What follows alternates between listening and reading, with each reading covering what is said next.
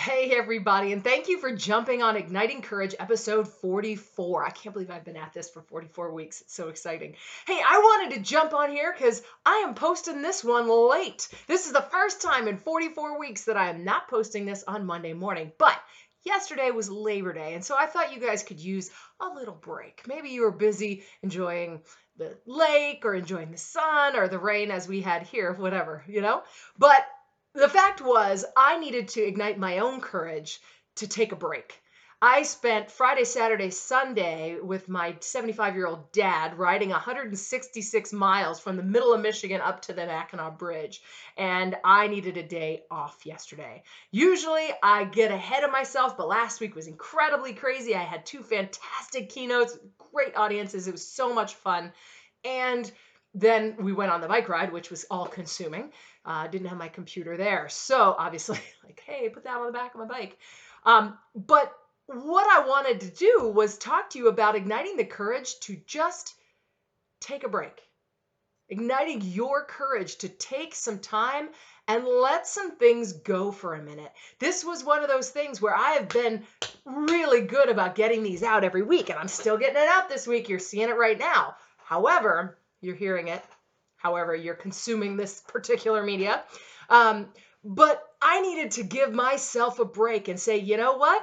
Rest. You need a day to lay around, do nothing, go out, have breakfast, just chill for the day and not do anything business related because usually I am so focused on being business related and so focused on running everything and keeping it going, keeping keeping it out there, blah blah blah. But the thing is, that wouldn't serve me in that moment. I needed that time to recharge, to regroup. And so I had to say, Anne, it's okay to take a break. It's okay to let this go. And this is a conversation I've been having with with a lot of my audiences lately as we talk about embracing the discomfort of change and of life and all that. Sometimes when we're super super busy and everything is crazy, we've got to find good enough and that makes me cringe because I'm somebody who wants excellence. I'm somebody who wants things to be perfect and to be great and always to be spot on. But the more we stress about this perfection thing, the more we waste energy. Right? So the more effort we put in, the value goes up, right? But to a certain point, the more value more effort we put in, the value starts going down. And that's a tough place to be because now we're we're moving and doing a lot of extra stuff and not getting a whole lot extra out of it. And so, what is good enough? And for me, releasing this podcast today on Tuesday instead of Monday was good enough because I needed that time to recharge and regroup. And I do this with my writing a lot, with my blogs, with my scripts for these if I'm doing scripts for them. I'll tweak it and tweak it and tweak it and tweak it. I did that. I'm doing that with my book. I kind of need to just put the thing to bed.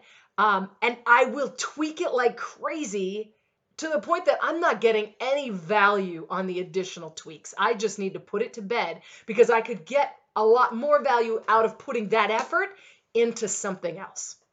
So figure out, have the courage to say, is this good enough? Now, don't get me wrong. I'm not saying this is something that's okay to say for everything. Some things are going to require excellence 100% of the time, on time, boom, boom, boom, 100. Got it. 110 even. Yes. But sometimes good enough is good enough. And we kill ourselves, lose extra value while losing extra effort and time that could be better spent on something else. So have the courage to know good enough for yourself in this particular situation, whatever it is, and release yourself from perfection because done is better than perfect.